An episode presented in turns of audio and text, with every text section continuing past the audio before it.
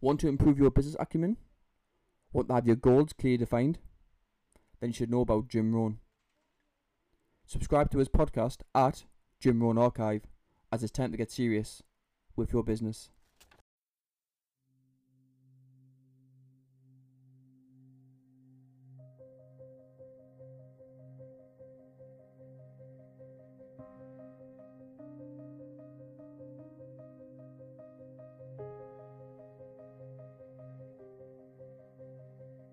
Life is spontaneous. It happens, in the words of the Taoists, Ziran, which means of itself so. That's their Chinese expression for nature.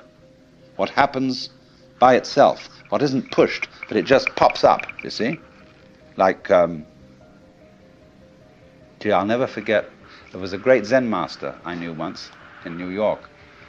He was giving a lecture one evening, and he was dressed in his gold ceremonial robes and he was sitting in front of an altar like this sort of thing, and but he had a table in front of him, with very formal with candles on it and a sutra scripture on a little desk, and he was lecturing on the sutra, and he said. Um, fundamental principle in Buddhism is no purpose, purposelessness. When you drop fart, you don't say, at nine o'clock I drop fart. it happen of itself. you know, and all, all these pious Western devotees, you know, kind of put their handkerchiefs in their mouths and try not to laugh. You know? so, but that's the meaning of something that happens of itself, like drop drop fart or have hiccups or uh, um, just you you came into being. You know, it happens in a kind of a plop way like that. See, now you can't tell that process. You ought to happen. You must happen because that puts a bind on it. In the same way as when you have a little child and all the relatives have come to a party on Thanksgiving, and you put the child into the middle of all the relatives and say, Now, dear, play. See, it absolutely bugs the child to do it like that. And so, this is the problem for every artist. Because an artist is a man who makes his living by playing, whether he's dancing or painting or playing music or whatever it is. And he has to overcome this problem. He has to know how to play in public at a given time on an appointment. See? Now that's not an easy thing to learn. But when you catch on to the trick of it, you can do it. To play on demand.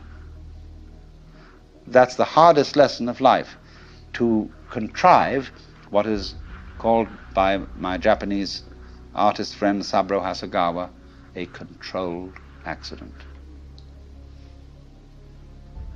The thing is that we have been educated to use our minds in a certain way, a way that ignores or screens out the fact that every one of us is an aperture through which the whole cosmos looks out. You see, it's as if you had a light covered with a black ball, and in this ball were pinholes, and each pinhole is an aperture through which the light comes out. So, in that way, every one of us is actually a pinhole through which the fundamental light, that is the existence itself, looks out. Only the game we're playing is uh, not to know this.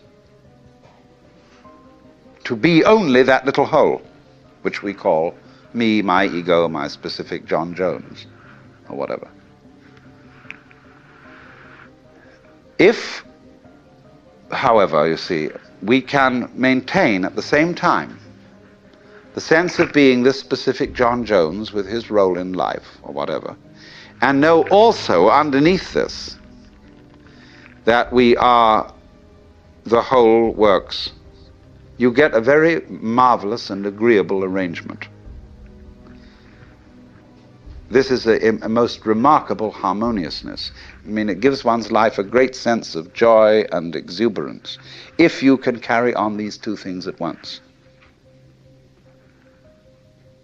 If you, in other words, you know that all the serious predicaments of life are a game.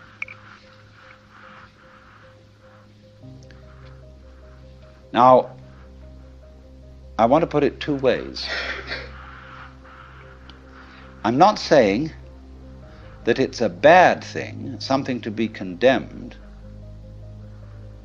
to take your own individual life seriously, in dead earnest, and to have all the problems that go with that.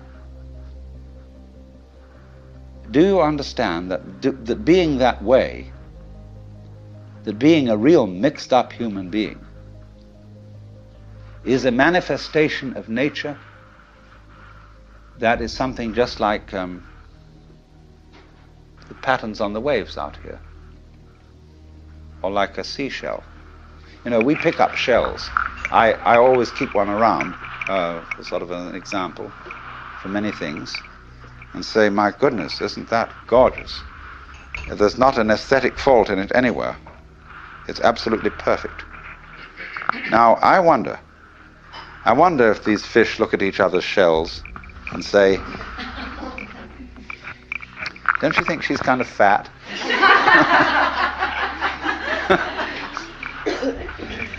oh my, those markings aren't really very well spaced.